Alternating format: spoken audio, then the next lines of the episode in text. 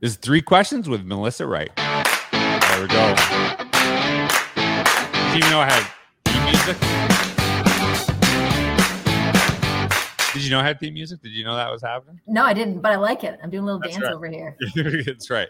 Hey, so I'm actually with Melissa Wright. She is. Uh, this is. I don't know if I should have been shocked, but she kind of told me I should have been too. She's a math teacher and a dance teacher in New Brunswick, uh, on the eastern east coast of Canada, and I'm struggling because uh, we actually just moved to Florida, which is Eastern Standard Time. I haven't been able to stay awake for uh, a game, and she is actually an hour ahead of me. So I didn't even know that's a time zone that even exists. But I guess you are kind of in the ocean, right? So that is kind of makes sense a little bit. Yeah, we're kind of floating out there, you know.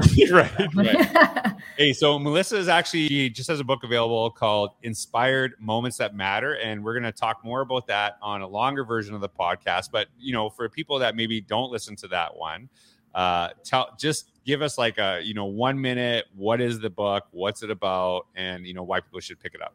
In one minute, you got one minute to do it. Oh, that's going to be tough. Um, so, uh, Inspired Moments That Matter It's basically my journey as an educator uh, with culture and climate and student leadership and provides practical ideas that you can use in your school as well to help move your school forward and create a positive environment for everyone. As well, it also includes um, some stories of people that have inspired me and moments that made all the difference to me as an educator. Right. And I think that's like, I think that's a really powerful, you know, thing that we need to be sharing right now because it, we can be kind of mired in negativity. And I, I, feel there's like a little bit of sometimes there's a movement, not only in education, I've seen in education, but other parts is like a lot of people are not really happy with maybe where they're at and not are they just unhappy with it they want to make sure that other people close to them are unhappy with it because then it kind of validates their unhappiness right? And i think hey like if you don't like your job I, i'm like a big believer uh, that some of the best things i've ever done were leave positions right? Yeah. and that that's a good thing too but you know we we do work with kids every day and we want to make sure that um, they see possibilities where sometimes uh, others can see obstacles. So i love it. And uh, just talking to you a little bit before i can feel your positivity. So i know people are going to love this book. But let's get into the three questions here. So um, you currently teach right now at a high school level but you look back at your career and you think of some of the teachers that probably inspired you. You even mentioned that you know you share some of those stories in your book. Who's a teacher that really inspired you and why? Um, well, I'd have to go back to uh, Heather Malco. She was my grade 10 French teacher and also my uh, student council advisor. She was just one of those teachers, like, well, first of all, she came in in the middle of the year. We had a teacher that went out on leave and she just kind of picked up the pieces Right. uh, where that person had left off. Uh, we'll say this our class was not the easiest class in the school building, um, but she made that thing run like a well oiled machine. And I remember in grade 11 having a conversation with her about running for student council president. And I was kind of like, "Uh, Uh, I don't know, you know, should I do it? Like, I'm not a popular kid. I was the kid that liked math, obviously, because I teach math. And she she was like, why not? What do you have to lose? Like, seriously, it's a few pieces of paper, a mm-hmm. speech. You have nothing to lose. So why not give it a shot? And like that moment was the moment that changed everything for me. It made me think, yeah, like it's not that much that I have to, to that's going to make a difference. You know, if if this doesn't go right, it's just some paper, right? Like Mhm. it's not like my whole world is going to be shattered if I don't get in to student council. I could probably get involved in another way. So, and she was always there and always believed in me. And still to this day, she's one of my closest friends, and we work together on the uh, New Brunswick Student Leadership Association. She's the uh, the secretary. So it's really come full circle because she took me to that leadership conference as a student, and now we get to run that conference together. So it's that's awesome yeah it's just her, it's her belief in me as a high school student and even as an adult to do Mhm. these things um, that has really pushed me forward and kept me going all right so it's heather Macco. am i saying that malco malco, Malco. Right. Yeah. All right, Heather Malco, if you're listening. Air horn, right? So actually, I'm curious. Did the teacher leave because of your class? Was that? I I maybe I don't know. I was the quiet kid in class, so Oh, I'm right, not really. right. I don't really Someone remember. else's issue, right? Yeah. Someone else did it, right? Well, I, I love that story because I think I, I've talked about this quite a bit. Sometimes the biggest regrets we have, we often talk about things that we regret doing in the past, but it's actually things that we didn't take part in. That's right. And if you didn't maybe get that little coaxing, you probably would you know still think about it a little bit Mm-hmm. right and you know not necessarily in a good way is that you didn't take that opportunity right and so you know uh my mom you know she she's always about worst thing you can hear is no right and then you move on but it's better than you know it's better to hear no than to never know and so i i, I love that so um, we we talked about some of the people that inspired you not only teaching level but administrator level too Mhm. so um, you currently teach, you know, at a high school level. When you think of, you know, a great principal, a great assistant principal, maybe even a superintendent, who's someone that really inspired you and why? Um, well, actually, I have two. So um, the first one would be my very first principal, Bob Monroe. Shout out to Bob Monroe. Um, Oh, um, just so first of all, Bob Monroe is about six foot five, so really, really tall guy, and um, everyone. He's just one of those people that everybody respected, and you knew that he respected you as an educator. Um, you know, he hired me as a first year teacher, and as a first year teacher, he he sent out this email to the whole staff. I remember saying, "There's this workshop on Jostens Renaissance. Is anybody?" interested in going. And I think within 30 seconds of him sending that out, I had replied and said, Yes, please pick me.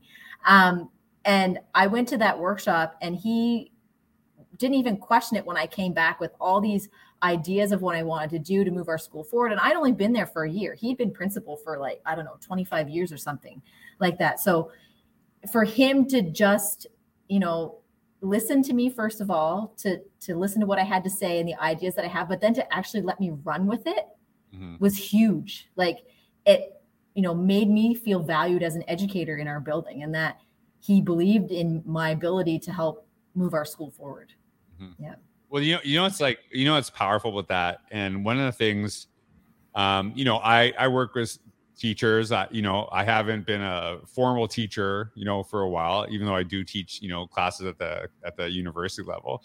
Um, but like in a K twelve classroom, and you see kind of comments like, "Oh, like you know, you didn't teach long enough," blah blah blah. And I'm like, you can learn from anybody if you're willing to be open to it, right? Like you can learn from your students, you can learn. And I I feel like if you actually saying that how could actually shut up some of your first year teachers. Like they're not going to say anything because like who am i to share? And i and i truly believe you can learn from your your kids in your classrooms. You can learn from people in their first year. You can learn from people that are almost out the door uh, if you're willing to find those things. And i think that you want people sharing those ideas right? And it's kind of that. And I, and I love that um, he did that because obviously not only did it had have an impact on you to this day but Yeah.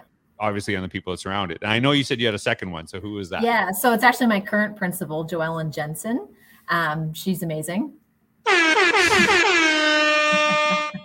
kind of Um, you kind of like have to say your current principal you can't right? um, but no, there's one particular line that she said to me that has stuck with me. So a few years ago, I p- applied for an SPR position, so that's like a department head, Yeah. and I unfortunately was not one of the successful candidates. And so it was one of those things. She called, you know, me up to the office and and you know said to me, you know, unfortunately, you weren't the successful candidate. You know, your mind starts racing. You're like, oh my gosh, Right. what am I going to do? How am I going to be viewed? Blah blah blah.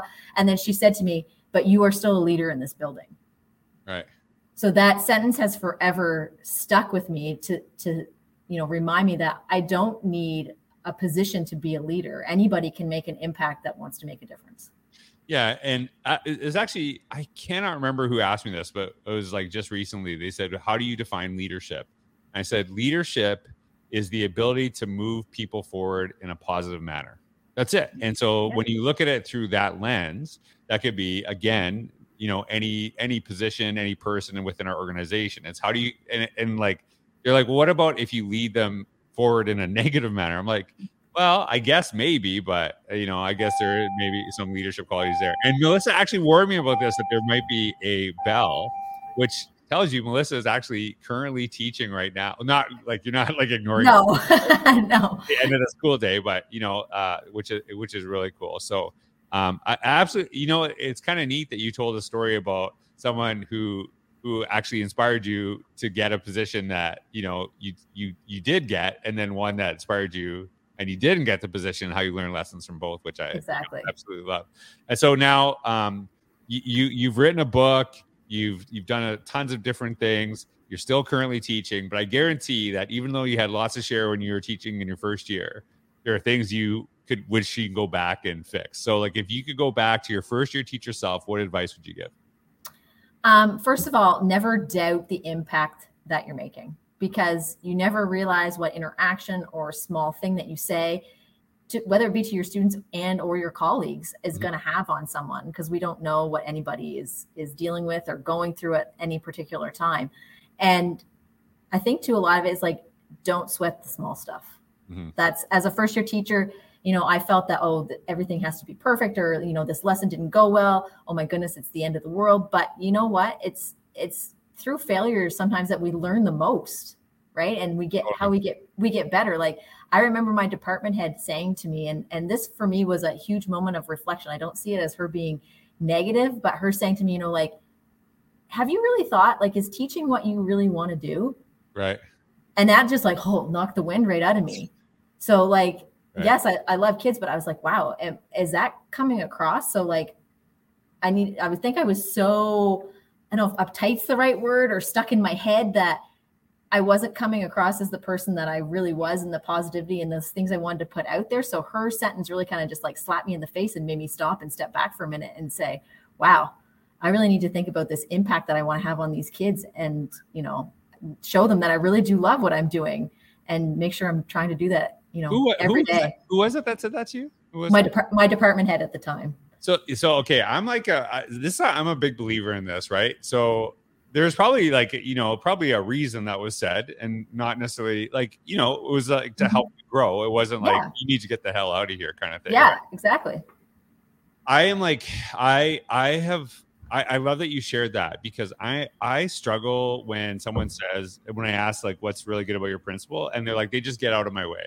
and i'm like well like that's not really that good because they should help you grow right like if they're yeah. you know like you kind of have to pick and choose right? There's sometimes you just get out of the way and let people go. But there's like, you know, I, I think a lot of people leave organizations because they feel they're not growing anymore, that they're not mm-hmm. being mentored. And I think actually some of the best teachers we've lost in the profession have outgrown their organization and it was people just getting out of their way and they're like no i want to be pushed yeah. i want to get better in that too right so i love that that's what you actually shared but the other thing that you shared that i think is really important is that if you truly genuinely care about kids in your first year, that will always have an impact on kids, even though your pedagogy is still, you know, uh, and will always continuously improve, right? And I right. think that, that to me is is really valuable, right? And it shows like even when we're at our weakest, maybe in our career, or we know the least amount, we still can have like an impact that lasts forever on teachers, like a teacher that entered your classroom in the middle of the year because you chased another one out, right? Yeah. yes, exactly. Hey, so thanks, Melissa, for being on the podcast. And like I said, uh, you can actually click the link um, in the description down below. Check out Inspired Moments That Matter. Melissa, thanks for uh, for being on the podcast today, and everyone, thank you so much for listening. That's it, Melissa. That was it.